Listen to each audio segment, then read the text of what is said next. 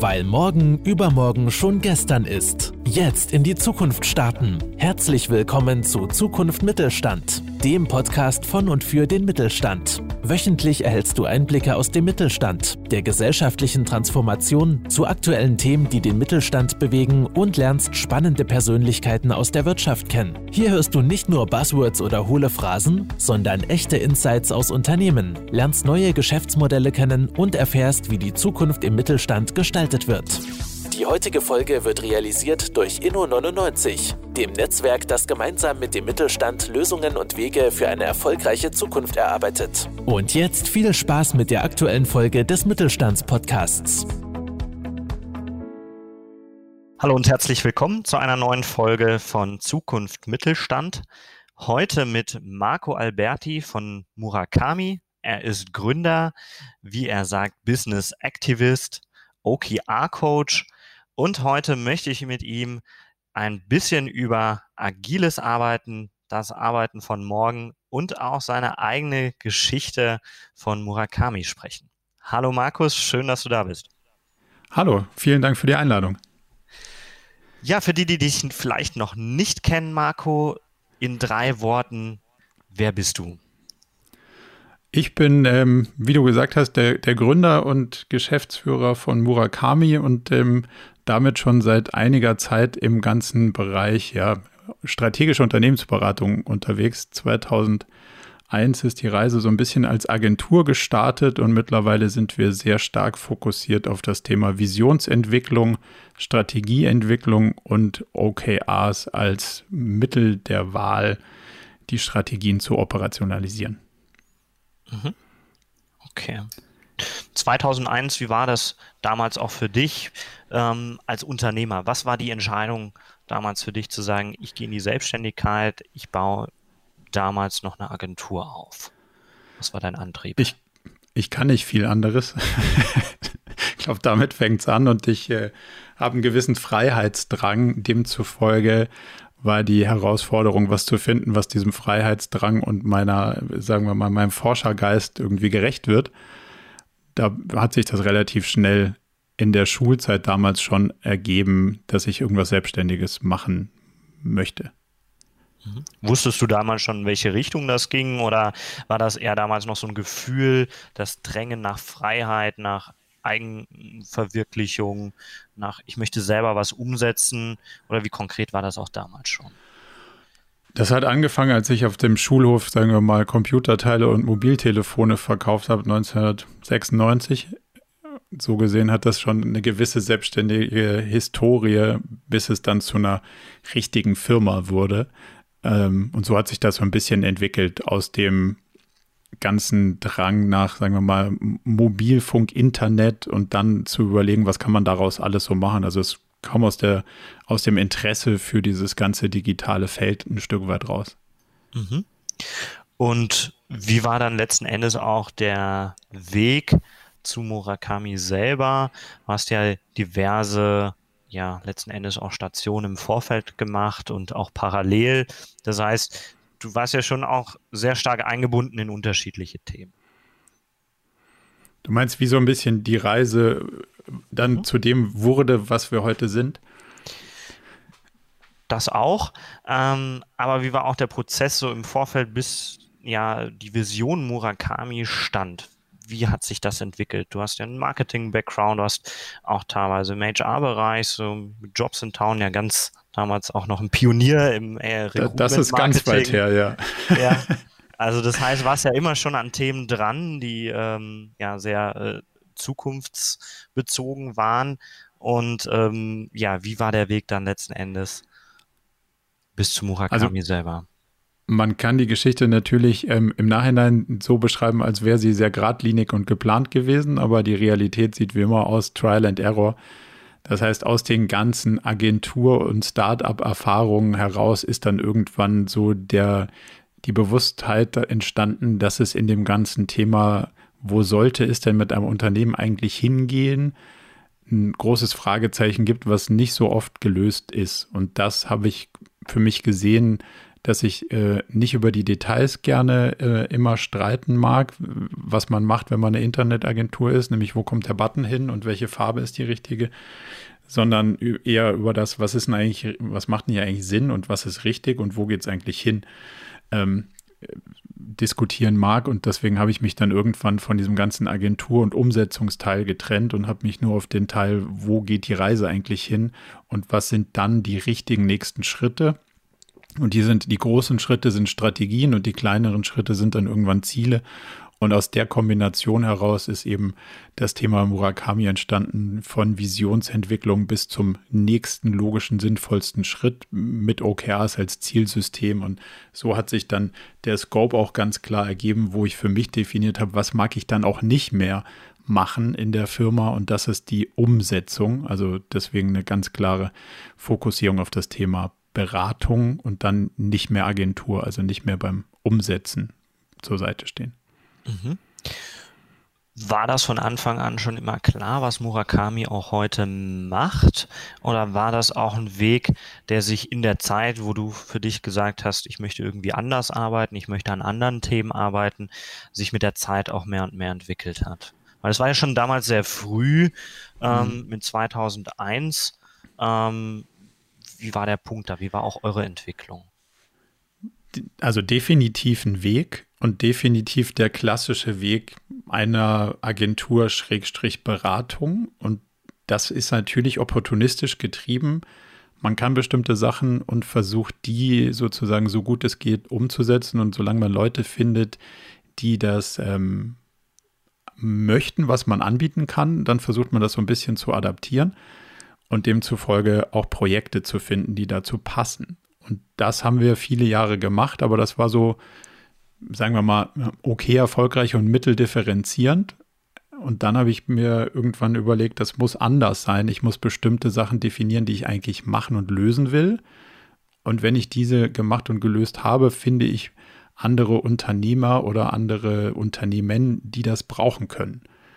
Und daraus hat sich dann sozusagen eine klare Positionierung entwickelt, wo wir sagen, das ist ein Problem, was wir lösen können. Und wenn es jemanden gibt, der andere Probleme hat, die wir grundsätzlich mit dem Skillset, was wir haben, theoretisch lösen könnten, aber die nicht zu unseren Produkten passen, dann ist das nicht das Richtige für uns. Also ganz klar diesem ähm, Spezialisierungsweg irgendwann mal gefolgt. Und äh, das ist ein Buch gewesen, was da auch ausschlaggebend war. Ähm, Spezialisierung, nee, erfolgreich durch Spezialisierung.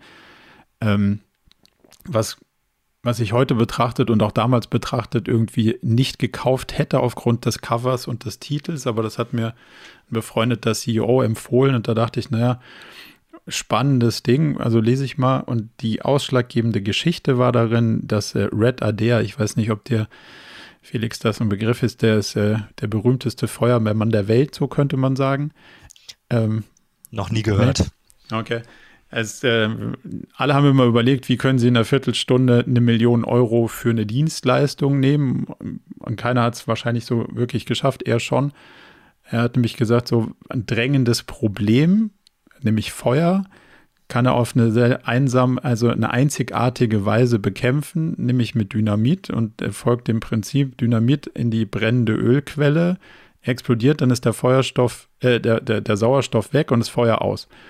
Die Operation kann nicht jeder und die ist auch nicht ganz unriskant, aber er weiß, wie es geht und deswegen wird er rund um die Welt mit seiner Company angerufen. Also die Geschichte ist schon ein paar Tage alt, aber so ist die, hat sich das sozusagen entwickelt, dass er eine sehr hochspezialisierte Firma hat, die zum Beispiel Brenner an Ölquellen löschen kann und das natürlich sehr ähm, einzigartig und demzufolge hat er so eine Positionierung gefunden. Das fand ich irgendwie ganz schlau dann habe ich dann angefangen, auch eine Positionierung zu definieren und andere Sachen abzusagen.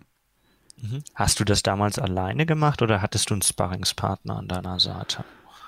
Das habe ich immer mit mir selber irgendwie so ein bisschen ausgemacht. Also durch Trial and Error natürlich viele Diskussionen mit anderen Unternehmern und Freunden und, und so. Aber ähm, also den, den Weg dorthin skizziert habe ich immer irgendwie im Self-Talk mit mir selber. Mhm. War natürlich bestimmt auch das ein oder andere Mal eine Herausforderung, gerade wenn man für sich so eine neue Vision äh, schärft, da äh, trotzdem auch eine gewisse Objektivität zu bewahren, auf der anderen Seite sich natürlich auch emotional bei so einer Vision mitnehmen zu lassen. Absolut, aber das ist ja immer so, also aus der Unternehmerperspektive musst du ja da drauf blicken und musst sagen, äh, ein bisschen muss das Sinn machen, ein bisschen muss das Spaß machen und ein bisschen müssen andere drauf gucken und sagen, was soll das denn werden? Dann bist du wahrscheinlich ganz gut unterwegs. Also mhm. wenn jeder sagt, ja, das ist ja No-Brainer, dann ist es wahrscheinlich auch nicht mehr so, äh, so spannend zu erforschen und damit auch nicht mehr so erfolgsversprechend. Demzufolge ist es immer so ein, ein, ein, ein, sagen wir mal, schmaler Grad, auf dem man sich wohlfühlen muss. So ist zumindest mal meine Erfahrung da über die Jahre. Mhm. Ähm, ja, und du hast dir dann die Zeit genommen, hast dich hingesetzt, hast über eine Positionierung auch nachgedacht. Und ähm, wie bist du dann auf OKRs gekommen? Ähm, ich bin in, in der ganzen Zeit viel in Berlin unterwegs gewesen, habe da Startups aus unterschiedlichen Perspektiven beraten und begleitet und war da in so einer, sagen wir mal, Art Beiratsfunktion ähm, und da kam ein Investor aus dem Silicon Valley dann dazu nach einigen Jahren und der hat gesagt, ja, da machen alle OKRs. Also das müsst ihr jetzt auch machen. Und dann dachte ich, das ist ja eigentlich ganz spannend. Ähm, und das Einzige, was es zu finden gab, war dieses Video von Google Ventures. Das haben wir uns angeguckt und dann hieß es natürlich in dem Startup, ja klar, das macht man heute so, also machen wir das auch. Und wenn Google das macht, dann muss man das sowieso machen. Ähm, und gleichzeitig war ich in einem Projekt in München, wo ich so eine operative Rolle übernommen hatte, wo es um ein Unternehmen mit 220 Leuten ging und äh, Inhaber geführt. Und äh, ja, könnte man sagen, so ein, ein Online-Mittelständler, nicht VC finanziert, sondern Cashflow, also richtig handfestes Business. Und demzufolge war natürlich auch eine negative Burnrate gar nicht so zukunftsträchtig. Also haben wir was gesucht und gebraucht, womit man schnell Entscheidungen treffen konnte und diesen, naja, sagen wir mal, diese dringende Steuerung des Unternehmens irgendwie abbilden konnte. Und äh, dann haben wir auch glücklicherweise darauf setzen dürfen, hier OKRs als Mittel der Wahl auszuprobieren. Und das hat innerhalb von kürzester Zeit, also so zehn Monaten, zwei sehr interessante Effekte gebracht, nämlich den, äh, das Ergebnis von sagen wir mal, deutlich im negativen Millionenbereich zu deutlich im zweistelligen Millionenbereich positiv zu verändern, ähm, wo man sagt, ah, interessant, nicht ganz zweistellig, aber nah an der Grenze zu zweistelliges positives Betriebsergebnis, ähm, wo man sagt, wow, also wirtschaftlich interessanter Effekt und vom Team her auch ein interessanter Effekt, nämlich von totaler Inhaberzentrierung und Stress und Überforderung hin zu, ah, interessant, äh, die Teams und die entsprechenden Führungskräfte treffen Entscheidungen eigenständig und, und es ist ein wahrer Diskurs entstanden zu, was ist der nächste sinnvollste richtige Schritt. Und das in Kombination zu sehen, war natürlich total spannend. Den wirtschaftlichen Erfolg kann man jetzt nicht auf KRs anlasten oder anrechnen, aber den daraus resultierenden harten Diskussionen und auch unbequemen Entscheidungen, die sich so einer Fokussierung sozusagen anschließen. Da kann man schon einiges subsumieren und das war so spannend, dass ich gesagt habe, da muss ich rausfinden, wie das eigentlich so genau ging. Und äh, das mache ich bis heute. Das heißt, du bist damals selber auch ein Stück weit auf eine Reise gegangen, ähm, hast ja OKRs kennengelernt und hast gedacht, mhm. okay, ich habe hier einen Case, hier probieren wir das einfach mal aus und hast dadurch gemerkt, boah, das ist ein richtig mächtiges Steuerungstool. Ich mhm. habe wirtschaftliche Vorteile, ich hole aber gleichzeitig das Team ab und befähige das Team auch gleichzeitig dazu, eigene Entscheidungen zu treffen, sodass auch ich als Unternehmer auf einmal den Komfort habe, mich vielleicht auch mal wieder auf andere Themen zu fokussieren, anstatt den ganzen Tag Entscheidungen zu treffen, die vielleicht auch andere besser können, weil sie näher an den Themen sind. Das absolut. Also ähm, es ging zum einen darum, diese Entscheidungen ähm, wegzukriegen von Einzelpersonen, ähm, weil ich A gesagt habe, wenn, wenn man den Tagesablauf lange durchhalten will, würde ich einen Herzanfall kriegen. Also ich würde das nicht machen wollen. Und B glaube ich nicht, dass es so zu den besten Entscheidungen kommt. Wenn man gute Leute eingestellt hat oder an seiner Seite hat, dann sollte die Entscheidung idealerweise nicht immer bei einer Person liegen, weil dann ist die Frage, was machen die anderen dann da? Und das hat eigentlich ganz gut funktioniert, das innerhalb von also einem halben Jahr bis Jahr extrem zu drehen und äh, die Entscheidung auf eine deutlich breitere Basis zu stellen und somit ähm, auch besser zu machen. Mhm. Jetzt haben wir hier natürlich ein sehr mächtiges Tool, ähm, wo sich mir die Frage stellt, wenn ich damit in der Lage bin, so große Hebel in meinem Unternehmen umzusetzen, warum ist es dann dennoch für viele Neuland?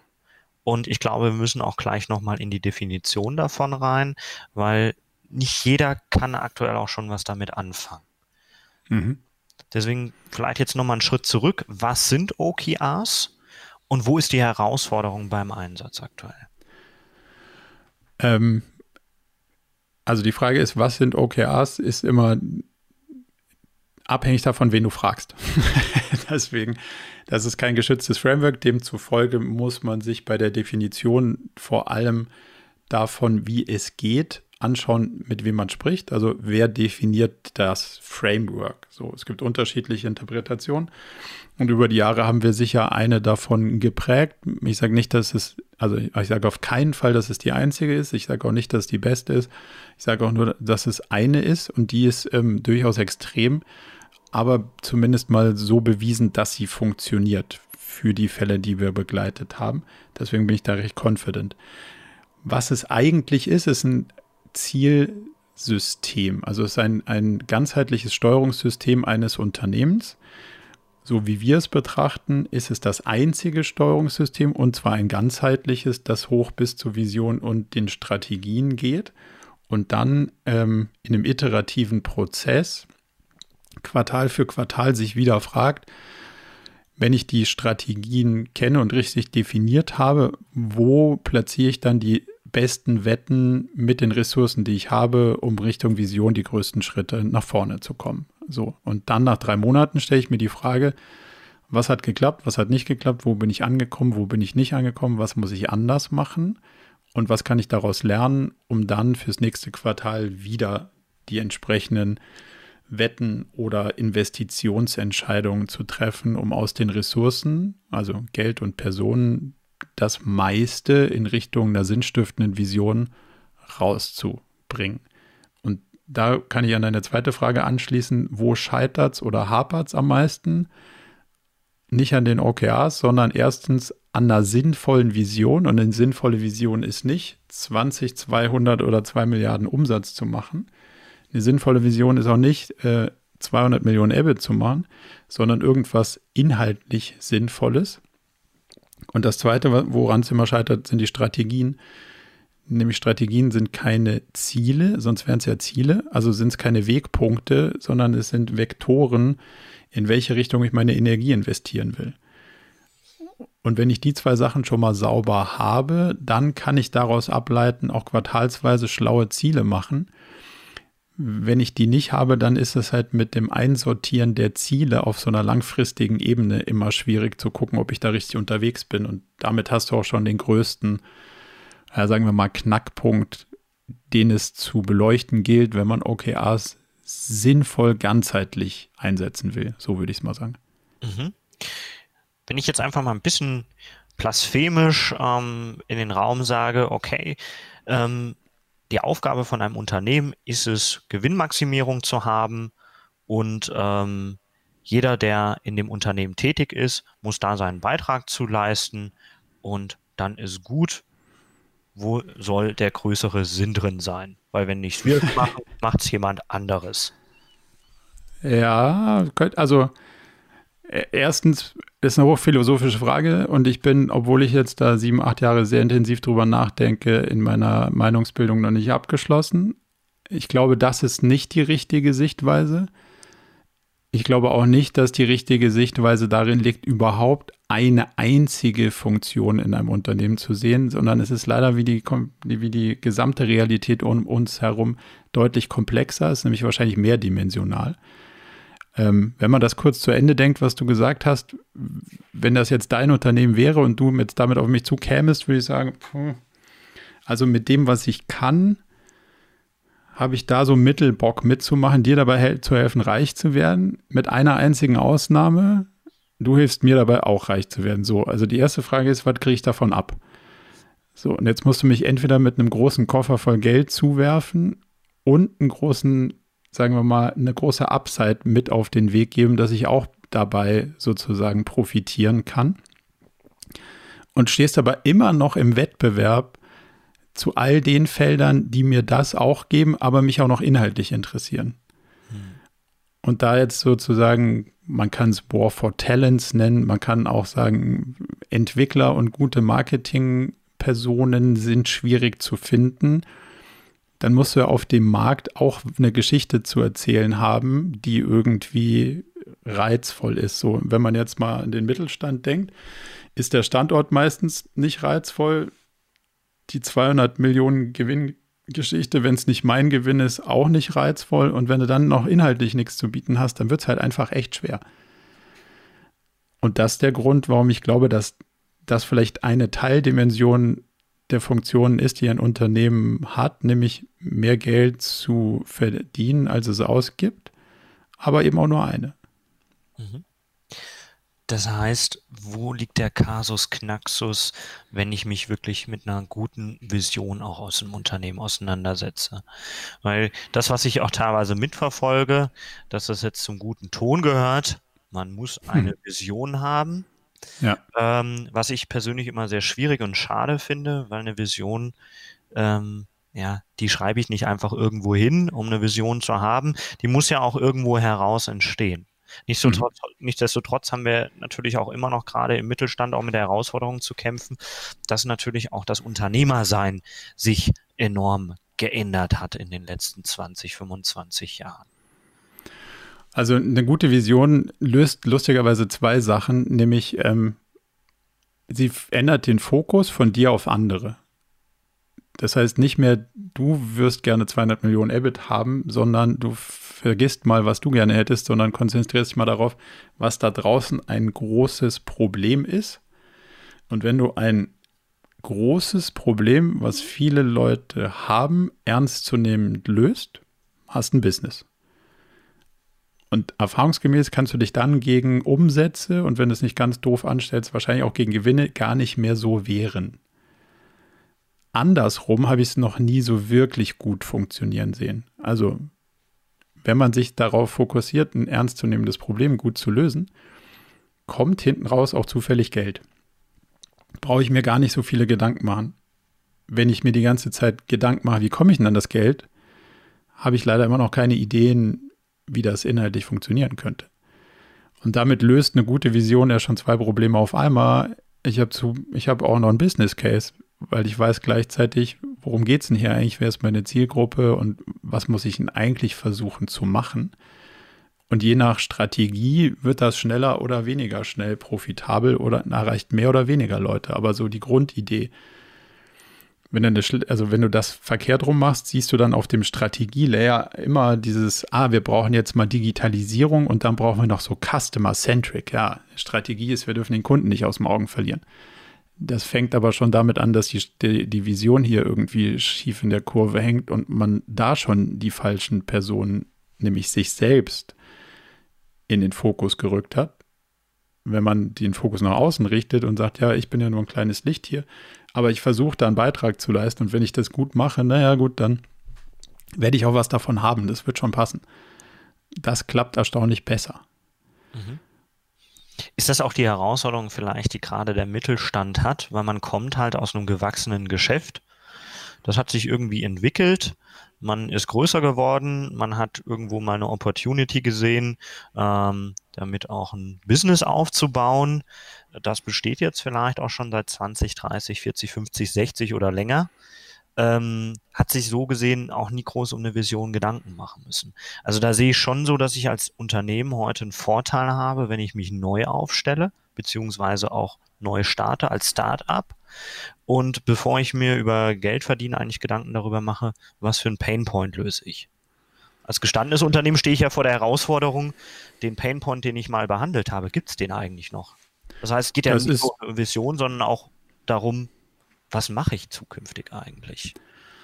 Ja, ähm, das ist keine Ahnung, kannst du Innovators Dilemma nennen oder wie auch immer. Also du, du bist natürlich dann immer mit dem behindert, was du hast. So, das kann gut oder schlecht sein.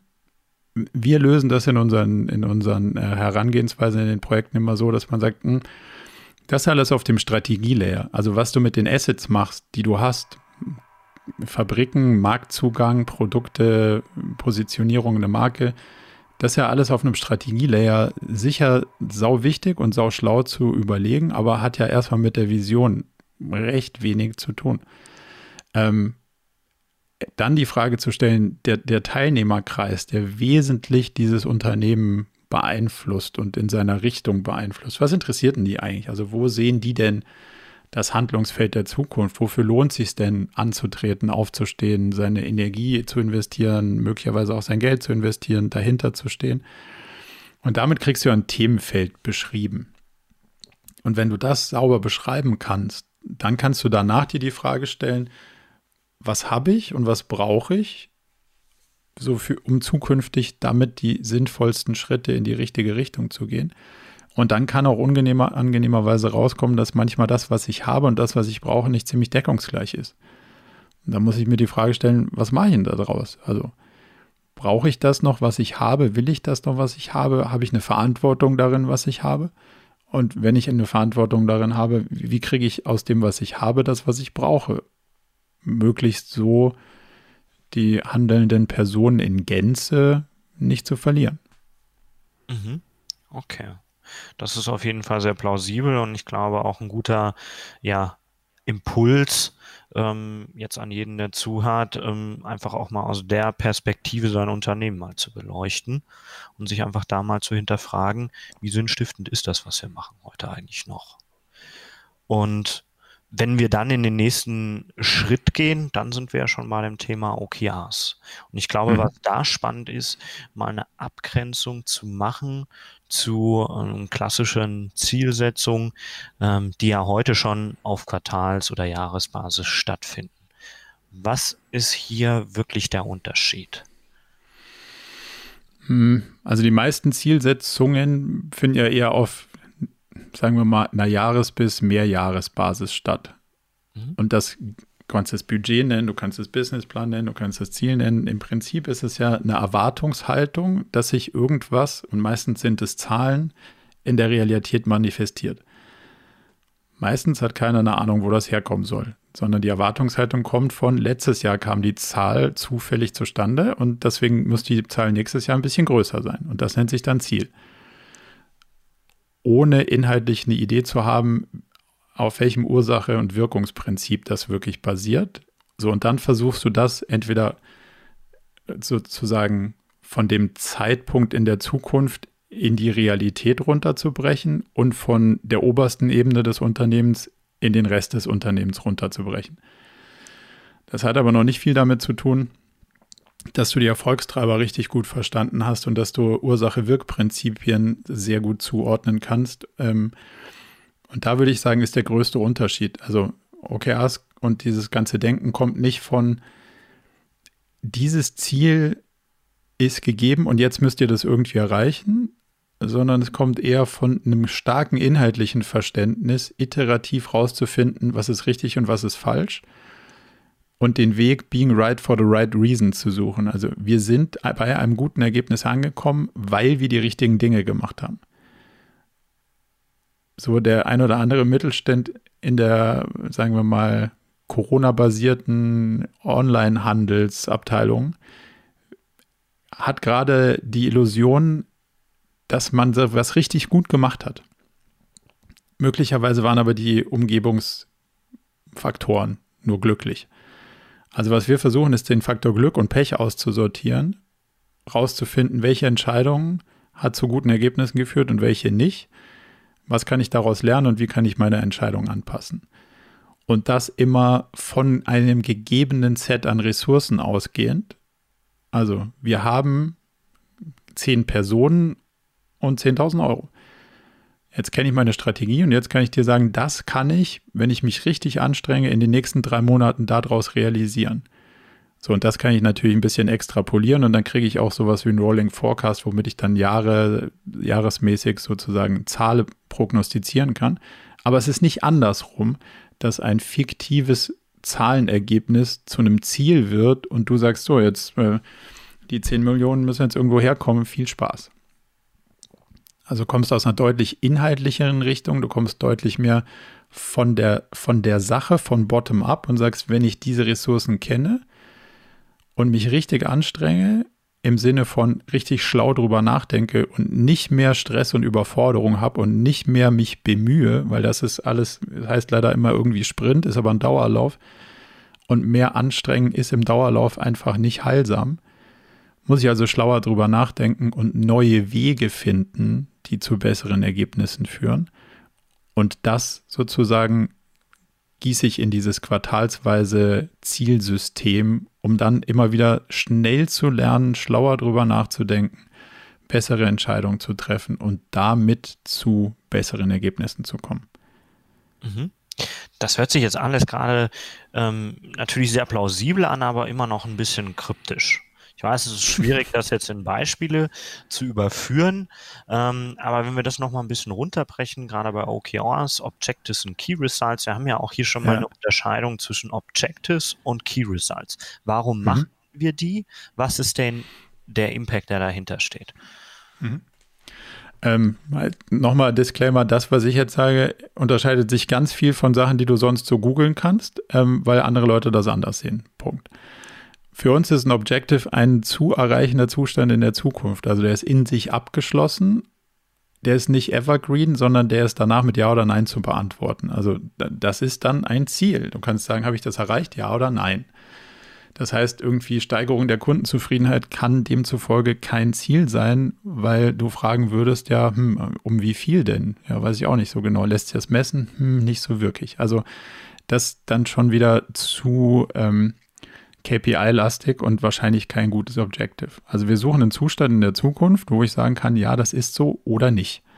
So, und die Key Results sind in unserer Definition die Erfolgstreiber. Also nicht die Indikatoren, wie messe ich, ob ich mein Ziel erreicht habe, sondern was steigert die Wahrscheinlichkeit dazu, dass ich dieses Ziel erreicht haben werde. Und davon suchen wir zwei, drei oder vier unterschiedliche und inhaltlich unabhängig voneinander seiende Key Results, die die Wahrscheinlichkeit deutlich steigern, dass das Objective Wirklichkeit wird. Und diese Key Results sind klar messbar. Also das heißt, ich habe einen Erwartungswert daran.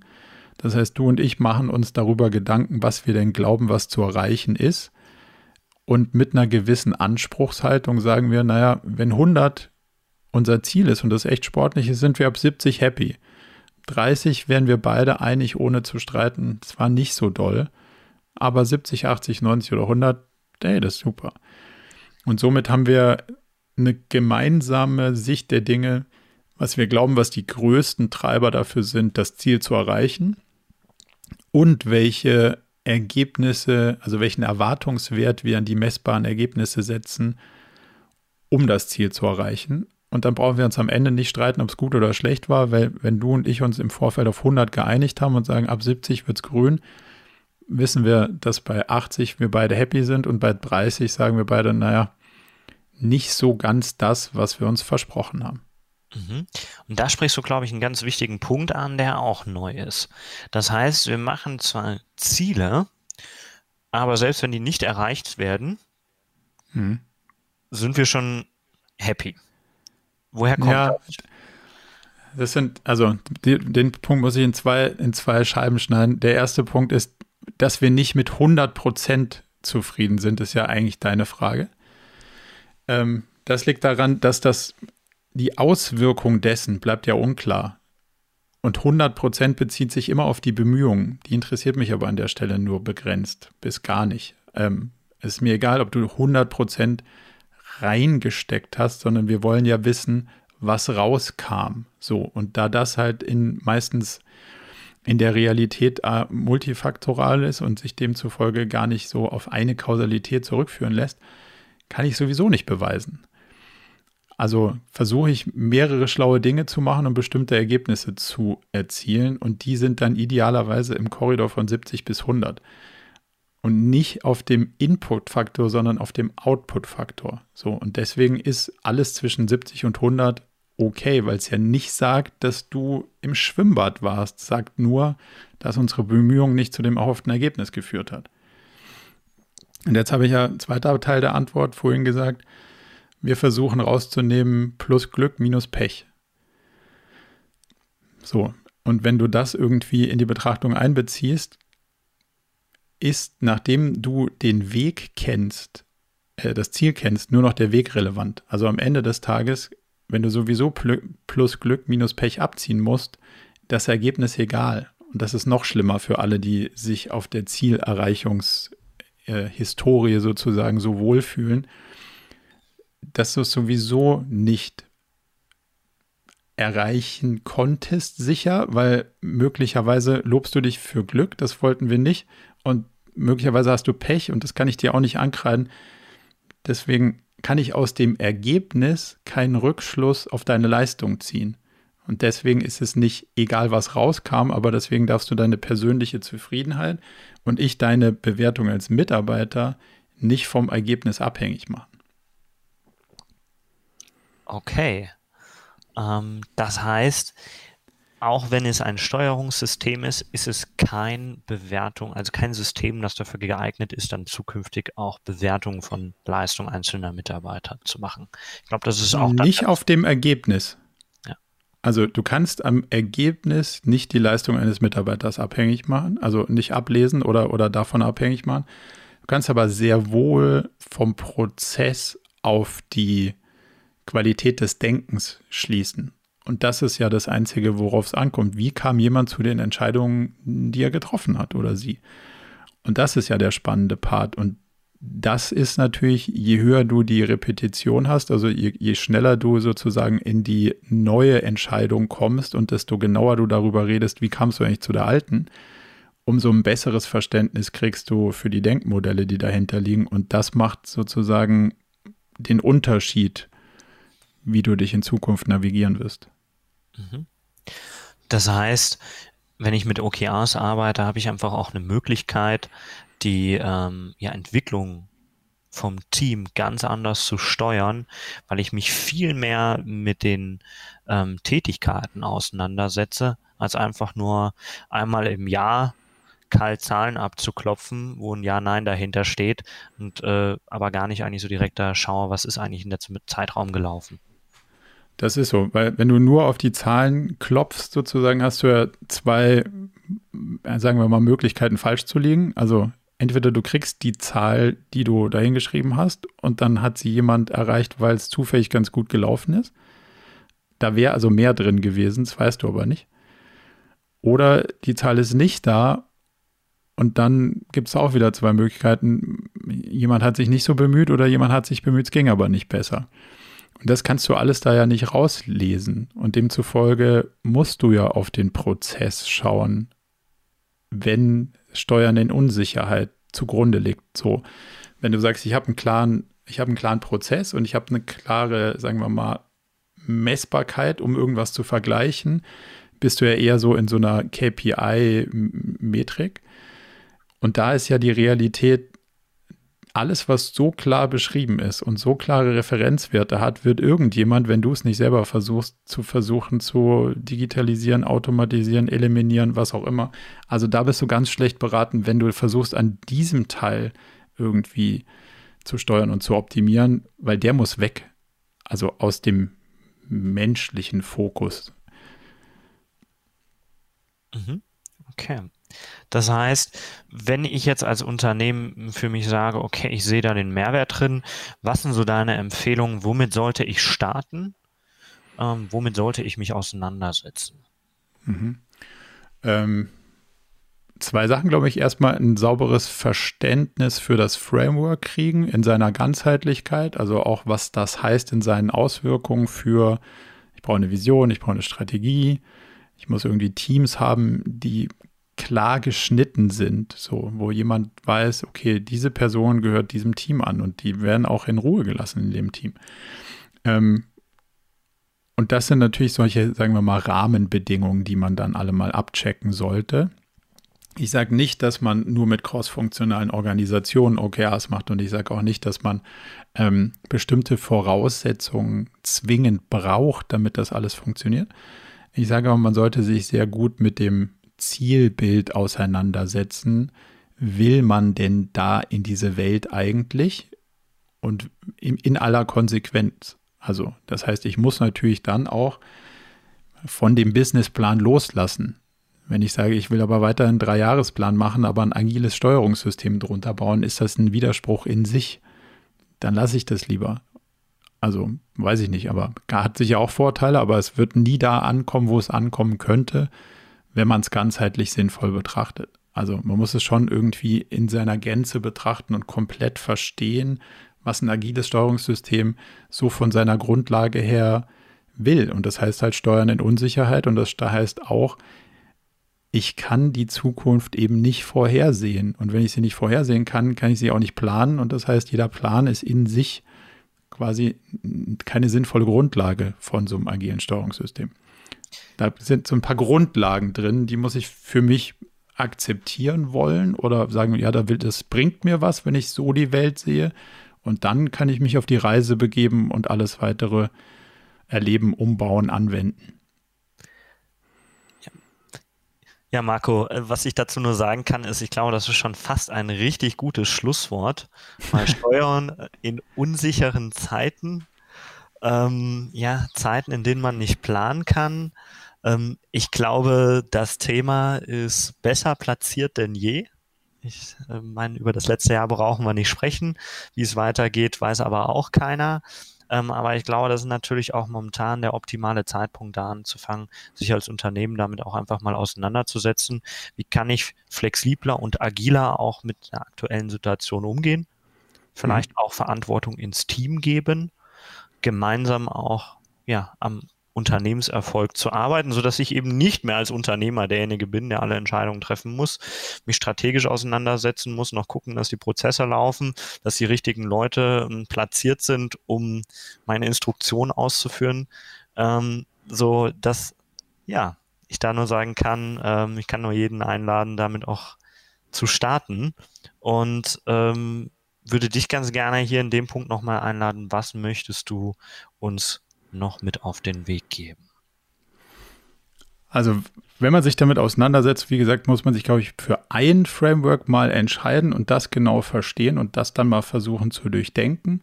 Was wir sehr gerne und sehr viel machen, ist das Thema als Content zur Verfügung stellen. Also wir machen in unserem Podcast so AMA-Sessions, da kann man sich einfach mal einwählen und seine Fragen stellen und mit anderen ähm, Unternehmern, Unternehmerinnen, aber auch Führungspersönlichkeiten oder Konzernverantwortlichen ähm, diskutieren und einfach auch mal so ein bisschen die Erfahrung von den anderen abklopfen und, und äh, so ein bisschen von den Fragen profitieren, die andere haben. Und ich glaube, das ist ein ganz guter Einstiegspunkt, um sich sozusagen gedanklich mal mit dem Thema auseinanderzusetzen und so ein bisschen selber zu challengen.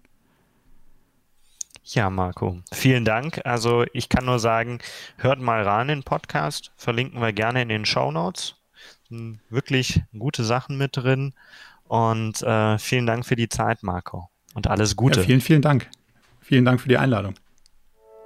Vielen Dank, dass du auch heute wieder mit dabei warst. Wir hoffen, dass du eine gute Zeit hattest und wieder viele neue spannende Impulse für dich und deine Zukunft gewinnen konntest. Abonniere jetzt den Mittelstandspodcast. Hinterlasse uns eine kurze Bewertung und empfehle den Podcast deinen Freunden, Bekannten und Kollegen. Aber schalte vor allem auch nächste Woche wieder ein zu einer neuen Folge von Zukunft Mittelstand, dem Podcast von und für den Mittelstand.